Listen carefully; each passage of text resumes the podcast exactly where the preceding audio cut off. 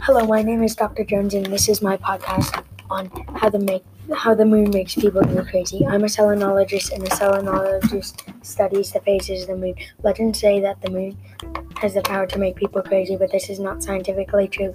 The moon does have a power to make the crime rates increase, and emergency rooms are much fuller during a full moon. When people go crazy, it is called the lunar effect. The 12 phases of the moon are the new moon. When we are facing the other way, the waxing crescent. Waxing means getting bigger. The waxing crescent is when you can see a sliver. The first quarter is when you can see halfway. Waxing gibbous is when you can see three quarters. Full moon is when you can see it all. Waning means getting smaller. Waning gibbous is getting smaller. Last quarter is getting smaller, and waning crescent is getting smaller.